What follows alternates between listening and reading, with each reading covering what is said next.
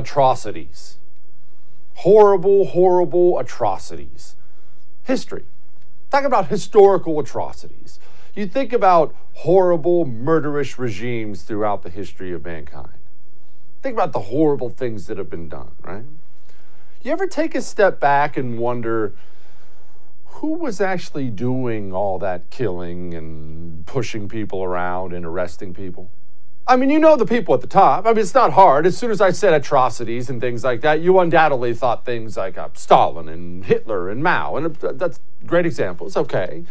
But those guys weren't actually out there pulling the trigger, yanking people's fingernails out, and filling up ditches full of bodies, were they? No, they were in the room somewhere, pointing here and pointing there, and kill these people and kill those people.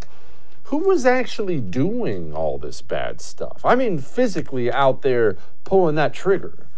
I'm glad you asked. They all had government enforcement arms. All of them. They all had state police, state intelligence arms. Oftentimes they were one and the same, but not always.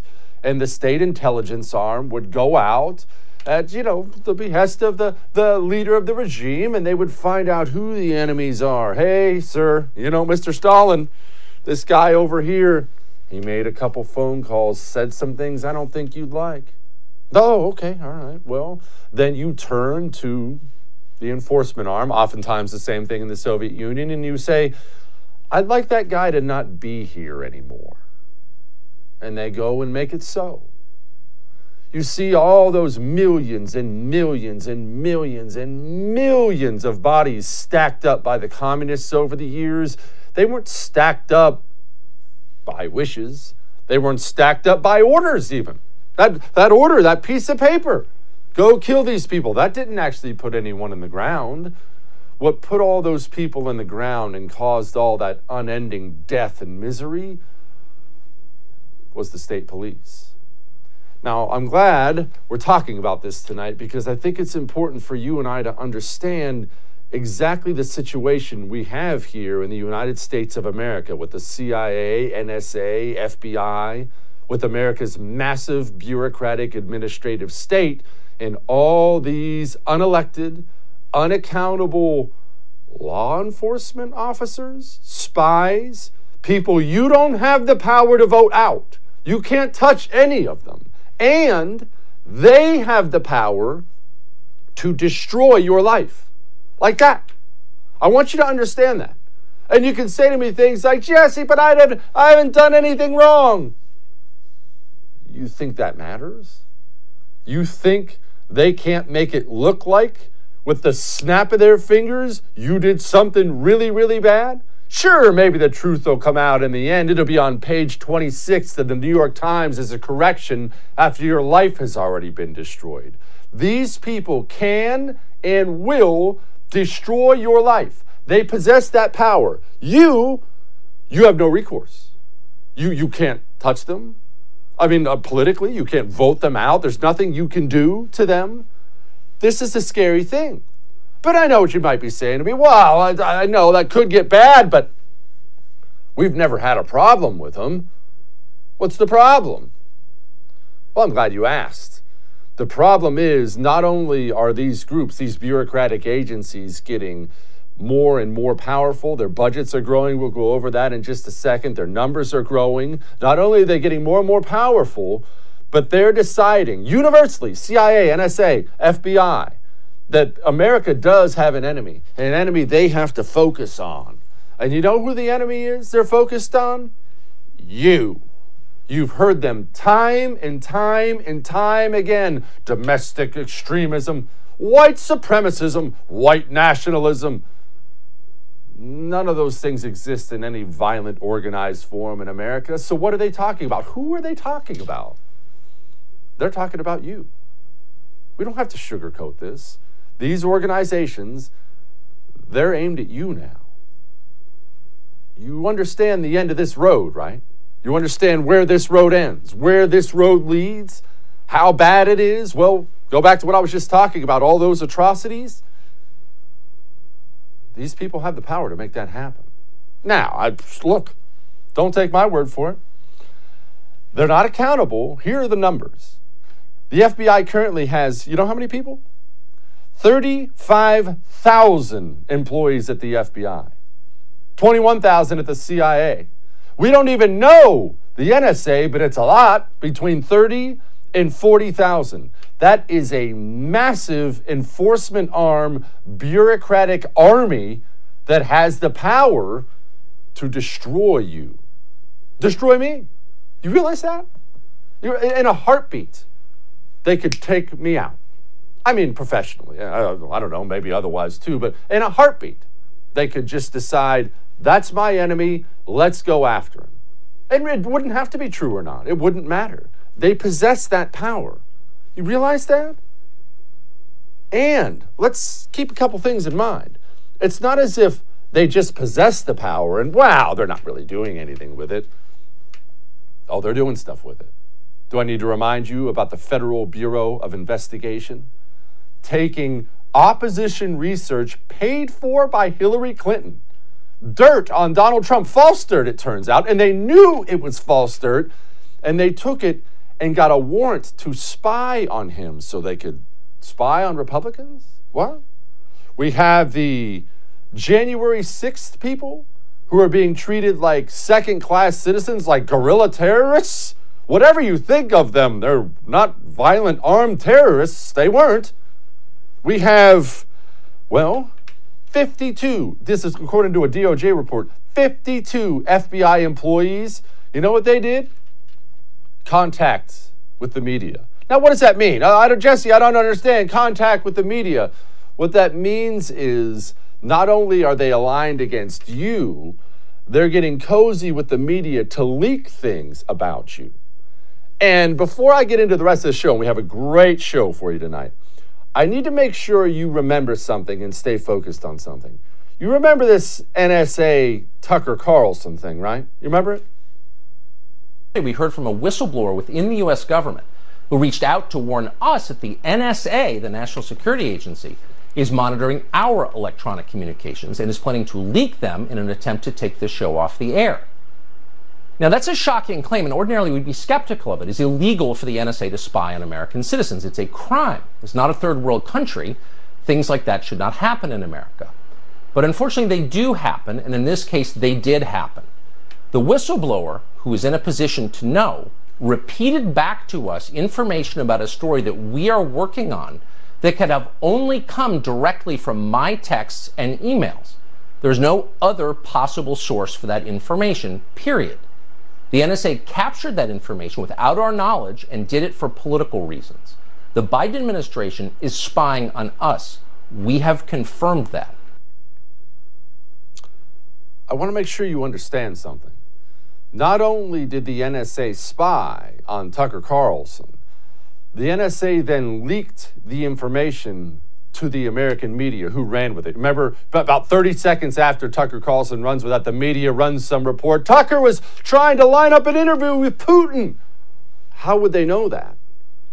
Well, you know how they knew that. And I really need you to understand how creepy this is and how dangerous of a stage we're going into here in this country. The NSA, the National Security Agency, they gathered information on a political opponent of the president, a television personality, somebody who says things the president doesn't like. So the NSA gathered his information illegally and then leaked the information to the media. And if all this wasn't stunning enough, it disappeared from the news in about 30 minutes. Do you understand what that means? Do you understand that's what they'll do to a gigantically popular television personality with a platform to expose them, what do you think they would do to you? What do you think these people would do? They have the power to do whatever they want. Oh, we just saw it. The CDC, the Center for Disease Control, they're threatening you a $100,000 fine or a year in jail. Don't you dare evict anybody. We'll come for you. We are the CDC. I'm sorry, what? What when did that happen? What? These are frightening times. We're going to dive into the FBI next, and I'll tell you, pay attention. These are frightening, frightening times. Uh, we have all that and a great guest tonight coming up on I'm Right.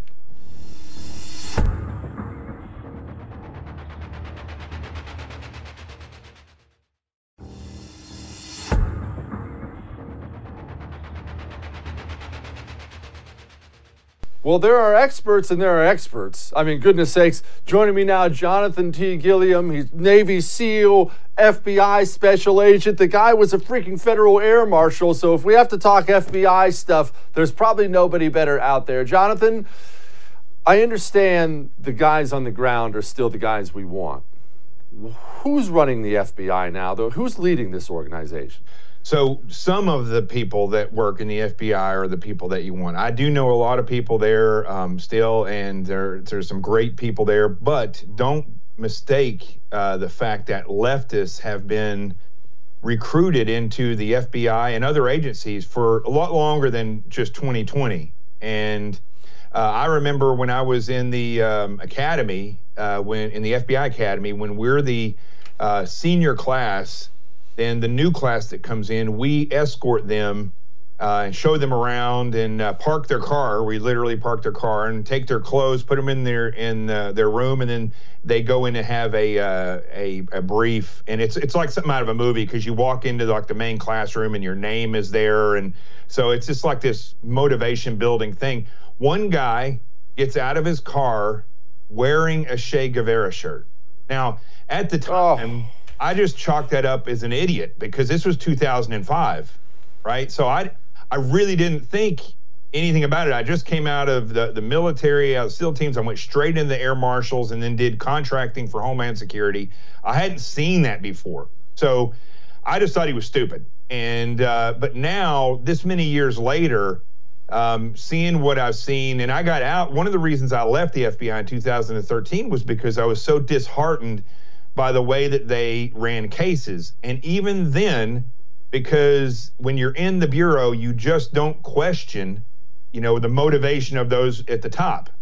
And so once I got out, and it didn't take long, it took about six months and a couple of good sources where I started to realize that Marxism, socialism, communism, whatever you want to call it, the left was taken over. And I think Donald Trump coming into office exposed all of that because uh, he wasn't in the plan. And so it, it forced all these people to come out to the point where they don't even care anymore. They think what they think is normal, to where FBI agents are taking a knee at uh, Black Lives Matter parades. So it, it starts. Okay, let it starts from the top, but it really started with recruiting. I would have to say. All right, I'm glad you brought that up again because I wanted to circle back to that. We're recruiting these leftist scumbags into the FBI. Who's the we? Who's doing the recruiting and why are they recruiting these guys? It's best to, to start with when. I think uh, when, believe it or not, George Bush Sr. took over for Reagan, things started to change a little bit. And then when Clinton came into office, all the warfighters got out, they left. Um, George Bush uh, 43 came in he didn't get rid of anybody who had been promoted to the top. This is the DOD, everything really.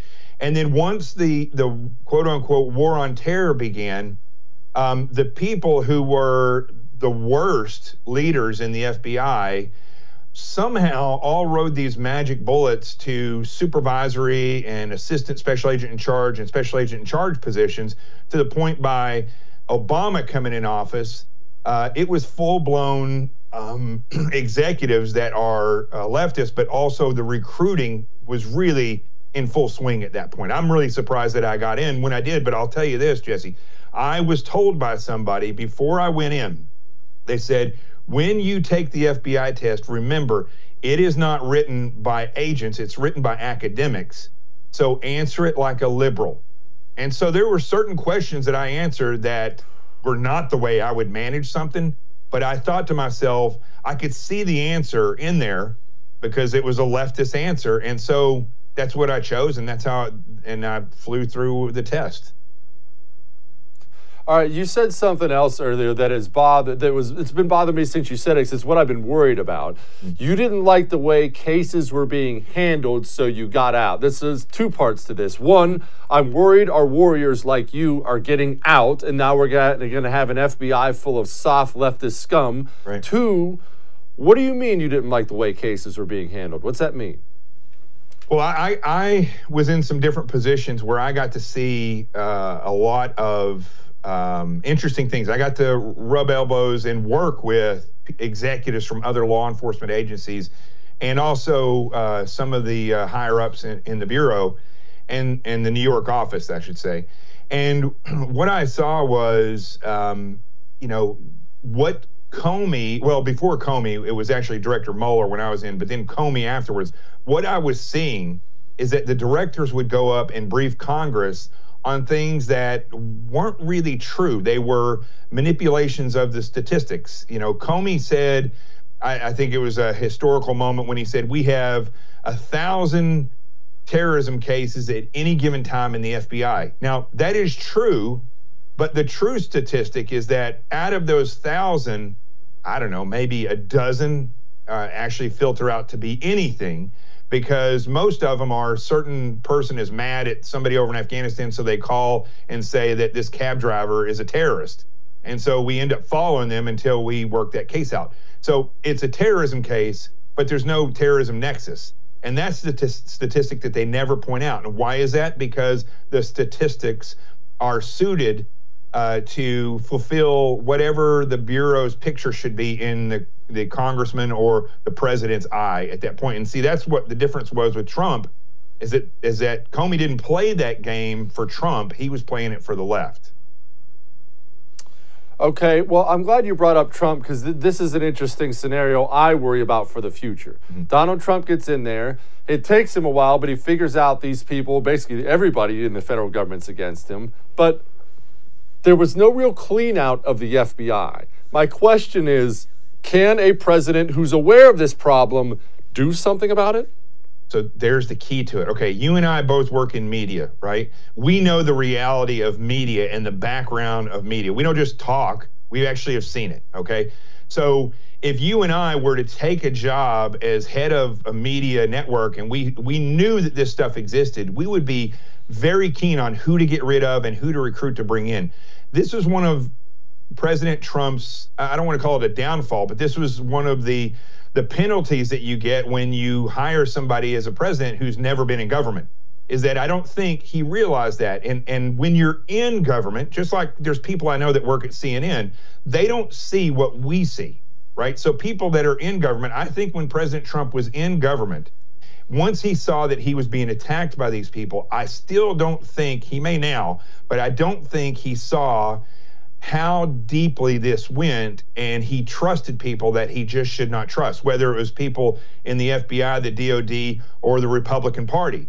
There were people that he trusted because he didn't know, and you it's hard to tell when you're in there because it, it's mind-boggling, Jesse, when when when you see the reality of how deep these people will go to get the leftist movement forward. It's the same thing as when you date somebody who's really a bad person and then at the end of it you're like i'm shocked that they did that or a friend that screws you over. It's the same thing here. You just don't expect it.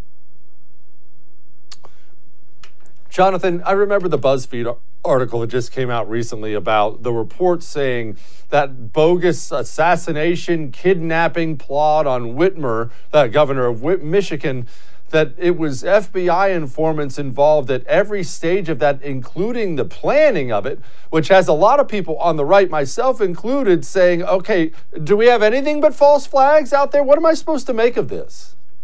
Well, that this shows you right here that everything you are hearing needs to be questioned. It doesn't matter who it comes from. I mean, this is clear entrapment. As far as I can tell, every agent, every law enforcement officer that I've talked to has said that this is entrapment yes, Gretchen Whitmer should be removed from office, but it should be done the right way. But it's very interesting that it was FBI informants that are the ones who were basically ed- edging this on completely. And this is completely different than, you know, you hear about somebody planning something, and so you secrete an informant in there, and then they overwatch. This was not overwatch. This was planning and funding.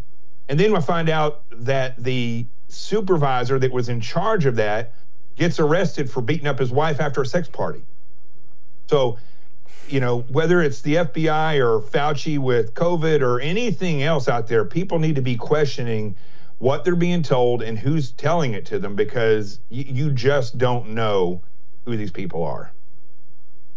Amen. Jonathan Gilliam, thank you so much, brother. Simplify. You got it, my friend. Thank you very much.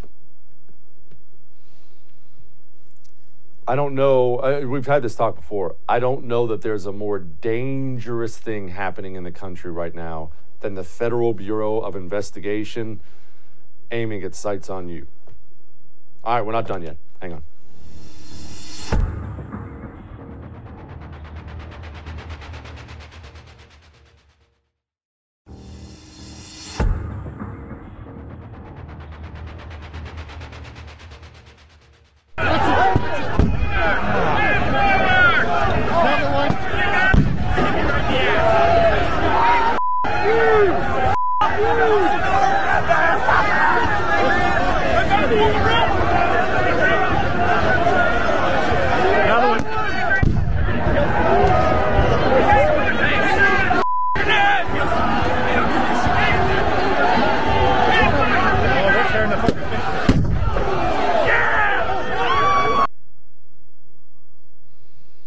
That was odd. Joining me now to talk about that and a lot of things surrounding January 6th, one of my favorite people in the world, Julie Kelly. Julie, what am I looking at there? Because it looked to me like cops were chucking flashbangs and tear gas into a crowd of people. Is that what I'm looking at? Yes, that is exactly what you are looking at and your viewers will be looking at. But most of the American public, thanks to the news media, um, has not seen that video. I think it's important to note that that video, when we posted it at American Greatness too, uh, and it's corroborated by other video clips that we've received. That happened about 1:15 on January 6th, and you could tell those protesters were doing nothing wrong. They were singing, they were waving flags, they were not breaching any of the barriers. But yet, DC Metro Police and US Capitol Police started throwing these flashbangs, some with rubber pellets. You can hear people saying that they got hit. Uh, they also were dousing the crowd with what one judge called super soakers of tear gas. So they were attacking this crowd, provoking them, um, and that's why you started to see some scuffles with police that day. Okay, I guess the million dollar question, Julie, is why? I think that the plan was to provoke these scenes that we saw afterwards, which is Trump supporters or protesters, not all of them were there just to support Donald Trump, um, but to provoke these people into clashing with police which is what they did. Um, and so I've heard reports from people who were there, uh, people who have sent me video showing what the police were doing. Uh, they said that they were attacking the crowd. Some of them were just randomly punching them. They were using batons on them. You know, Jesse, I always go back to the clip of Thomas Webster. He is a former Marine and ex NYPD officer who's been charged with assaulting police. Now, this guy obviously is police officer you can see him running through the crowd and confronting police officers and saying, You commie, you know what, take your stuff off. Why are you attacking Americans? And so, why would a, why would a New York Police uh, Department officer, former Marine, confront one of his own, several of his own, um, and ask them why he why they were attacking Americans? And the answer is because that's exactly what they were doing. Okay, uh, Julie, uh, what do we know about? I mean, there were all kinds of internet rumors flying all over the place about Antifa having possibly some bad actors in there, uh, uh, uh Black Lives Matter possibly having some bad actors in there. What do what do you know? Because you're always in the know on this stuff. What's real and what's fake? Um, you know, Jesse, I assume that some of those agitators were there. Um, will we ever really know the truth? No. But we do know now, with all of this video and testimony I've read in court, that there were police officers who intentionally provoked the crowd. Now, if you go back, Jesse, think about what was happening in June of 2020. Uh, we had a year long investigation into whether Park Police and other officers uh, used tear gas and other crowd control mechanisms against BLM and Antifa protesters who actually were threatening the White House. They were destroying property. They burned a historic church. They were vandalizing public streets. And so people were in uproar that the police used any sort of tear gas or chemical irritant to disperse that crowd. We found out later it had nothing to do with Trump's photo op at St. John Church across the street. But we've had no interest in what the police were doing that day. That's why we saw all the theatrics from the police officers last week the tears, accusations these people are terrorists and insurrectionists and what they went through. um, because no one was there to ask them, well, what did you see your own colleagues do that day? Here's video, explain what we're looking at. Julie, what are the conditions the January 6 protesters who've been arrested, what are the conditions they're currently living in? So, Jesse, the Justice Department has sought what is called pretrial detention for at least 100 uh, protesters. Several of them have been charged with attacking or assaulting police officers. Some are nonviolent. Um, three dozen, at least right now, have been housed in this DC, I call it DC deplorable jail, because it is part of the DC prison that is set aside only to house January 6th defendants. Now, I've talked to some of them while they've been incarcerated. I've talked to their lawyers. I talked to some, interviewed them after they were released. What happened was they have been, um, in many cases, set to 23 hours a day solitary confinement conditions. There's been port, reports of abuse by prison guards. Um, obviously, they have no access to religious services, no access to personal hygiene. They have to share a nail clipper. Uh, there's no shaving gear for any of them. Um, and they, uh, most importantly, have been denied routine access to their defense attorneys. I listened to a hearing last Friday. Timothy Hale, who's been in the jail since the first week of February, charged with no violent crime. And his lawyer, for a solid week, tried to reach him in the DC jail leading up to this hearing last Friday afternoon and could not access him.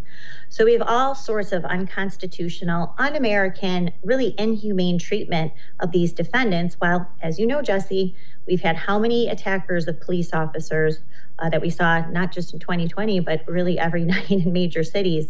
And they certainly are not hauled off to a special prison kept like hardened criminals um, for months on end awaiting trials that will not start until next year. Well, look, that's all the bad news. The good news is I'm sure the FBI is all over the person who set the pipe bombs at the RNC and DNC. I mean, Julie, uh, I'm sure you've been to DC a million times. I certainly have. I lived there for a year. It's got to be one of the most surveilled cities in the world. There are cameras everywhere. How many people has the FBI busted for setting down those pipe bombs? You know, that's a great question. I don't know why we don't have those answers because, well, I'm assuming, Jesse, because the FBI is very busy banging down the doors of Indiana grandmothers and Florida pastors and veterans who live in Texas and Tennessee, um, you know, stealing their devices and charging them with trespassing and disorderly conduct. So I think, you, you know, give the FBI a break. They're super busy right now tracking down MAGA. Um, yeah grandmas and charging them and, and trying to ruin their lives. We have no time for who might might have might have set those pipe bombs uh, that afternoon. Well, no time at all. No. no time at all. All right, Julie, explain the Steele dossier for people who've forgotten or just showed up on planet Earth. Speaking of the FBI.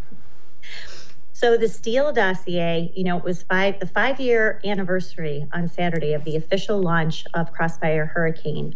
Um, that was a counterintelligence probe into the Trump campaign uh, that was used really to get to Donald Trump to surveil him and his family and his associates. So it was based largely on what is called the Steele dossier which is a series of memos put together by what we were told. Remember, he was a crack a former British spy. He worked for uh, top agencies in the UK. He was widely respected around the world. He could get information from anywhere. Um, so this was Christopher Steele. He put together all these memos that we later found out was complete garbage. We also found out that far from being just, uh, you know, an, un- an objective former British uh, intelligence officer, Christopher Steele is a paid political operative. He was being paid by the DNC, the Hillary Clinton campaign, to put this dirt together in the form of a dossier, which then, as you know, Jesse, was used as the primary source of evidence uh, presented by Jim Comey and Sally Yates to the secret court in October of 2016 to get a FISA warrant to spy on Carter Page and, by extension, everyone in the Trump campaign. So, here we are five years later. We know it was total garbage, but here we have the latest iteration of Crossfire Hurricane, which is a Capitol breach probe, the official name of the DOJ investigation into January 6th, and now uh, Nancy Pelosi show trial, uh, the January 6th Select Committee. Wow.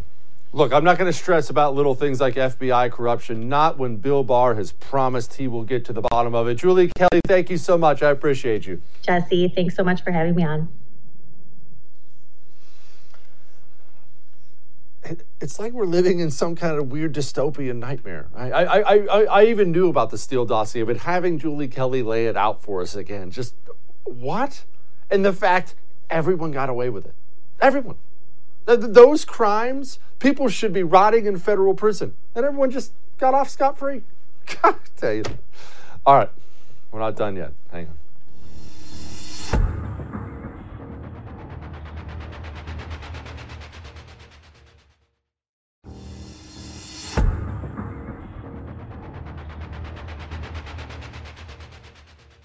I like to dumb things down every now and then. Well, for me, not for you. I know you can handle things, but I personally need things, especially law, fancy smart law things, explained to me in a way I can understand them. So joining me now is Jonathan Emord. He's a constitutional law attorney. He's also the author of The Authoritarians Their Assault on Individual Liberty, the Constitution, and Free Enterprise from the 19th century to the present. Jonathan, Please don't rip off your microphone and walk away when I ask you this stupid question. I want you to explain to me what exactly is the DOJ? What is the Department of Justice? What do they do? What does it encompass?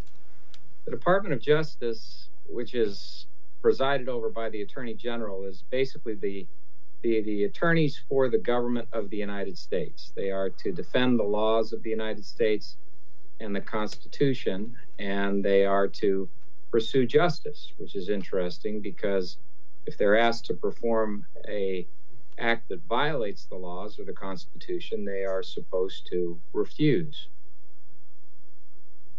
Okay. Well, I mean, perhaps I'm crazy here, but it doesn't seem like they're refusing. Right. It seems as though the Justice Department is interested in pursuing a political agenda rather than upholding the laws of the United States, upholding the Constitution, and acting as the attorneys for the government of the United States. How did that happen? How did they become the Democrat mouthpiece, the Democrat enforcement arm? When did that happen? I guess I should probably ask. Well, the politicization of the Justice Department has a long history, uh, but it is more political today than it has been in our lifetimes during the uh, uh, infamous court packing plan days of the Franklin Roosevelt administration, uh, the Attorney General, then Attorney General, advocated the court packing plan and actually was the author of the plan that Franklin Roosevelt introduced into Congress. And that, of course, was a blatantly political and unconstitutional move to use the executive power to intimidate the court into what was known famously at the time uh, in, in news reports as the switch in time that saved nine. They were intimidated into switching their opposition to government power beyond the limits of the Constitution and allowing that mass extension of federal power beyond constitutional limits to occur. So that was the first most famous example of in our in the modern era of the, the Justice Department serving a patently political end.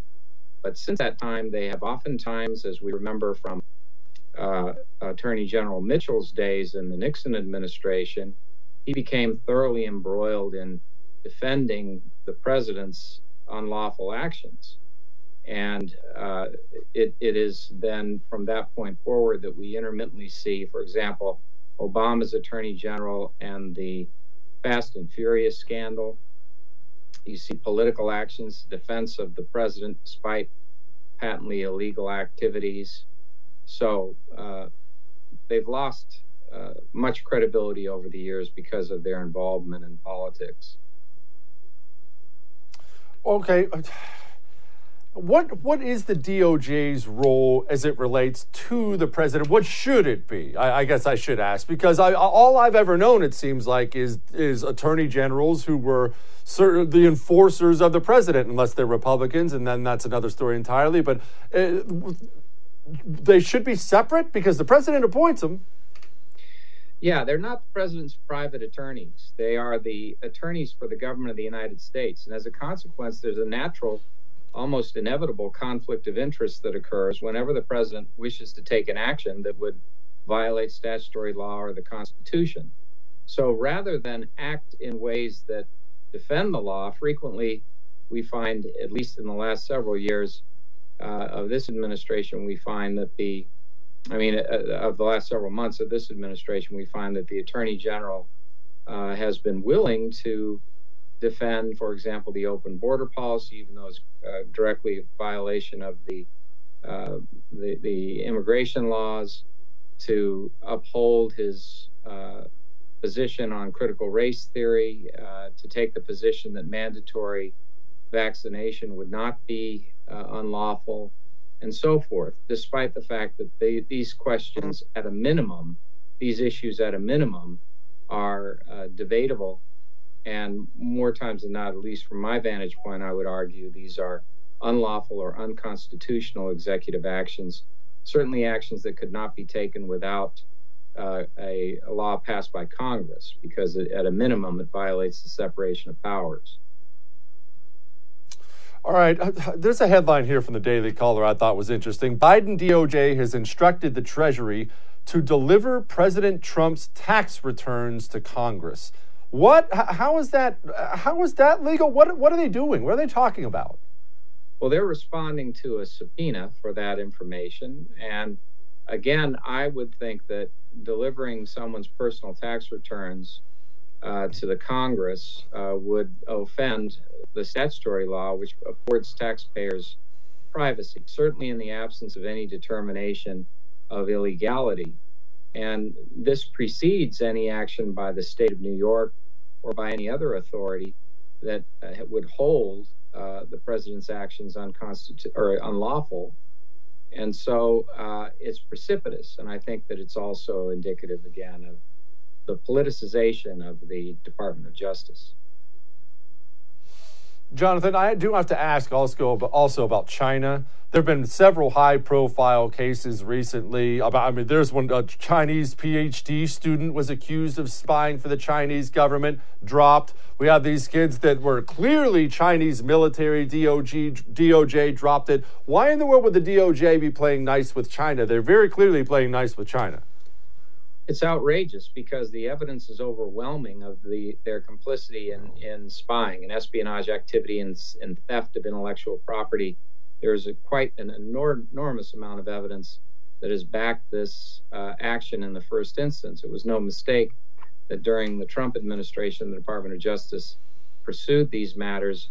And, uh, you know, it begs the ultimate question, I think, is the political position of this administration, which has been to avoid conflict with China, even at the expense of our own national interests, in my view.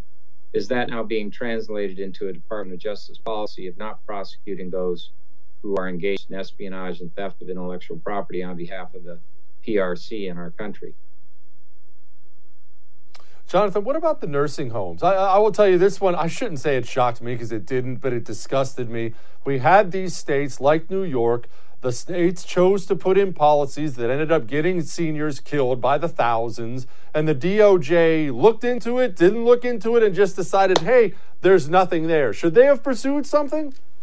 Well, I think they should have. They issued a administrative warrant to the state demanding that the and to to the mayor's or excuse me the governor's office demanding that uh, they produce all of the information. We know from all the information that has come out that uh, Cuomo was uh, working, aiding, and abetting a a plan to suppress information so that information about the nursing homes, about his policy of allowing individuals who are infected to go back into the nursing homes and the number of deaths and, and so forth that were associated with that, all that information was suppressed.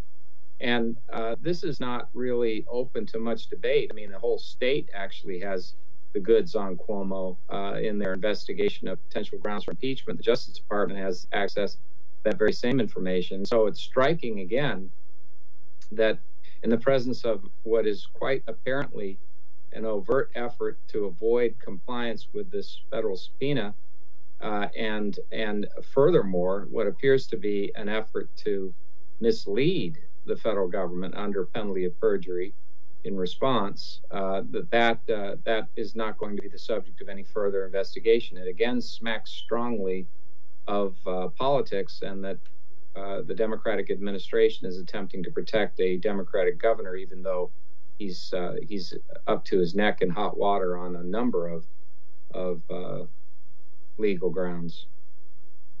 Yeah. Jonathan, thank you so much. I appreciate your time. You're quite welcome. Thank you.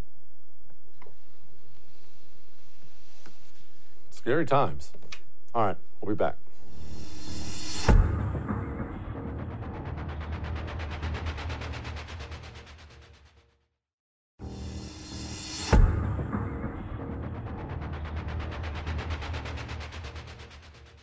This stuff is a big deal. Our government agencies are unelected, unaccountable bureaucrats deciding you and I are the enemy is a really, really big deal. I mean, we talk all the time about, well, uh, the midterms. We'll take back the House. But those people will still be there. In 2024, we're going to win the presidency. Okay? Yeah, look, we should. Let's go get them. But those people will still be there. The bureaucratic arm of the United States of America is gigantic. It's well funded. There are over 100,000 people at just the FBI, CIA, and NSA, and they think you and I are the enemy. That is a big deal. We're never going to let up on that on this show, not ever. Because look, these people have the power to destroy normal people. They have the power to destroy any of this, any of us. We better keep them in check. All right, We'll do it again.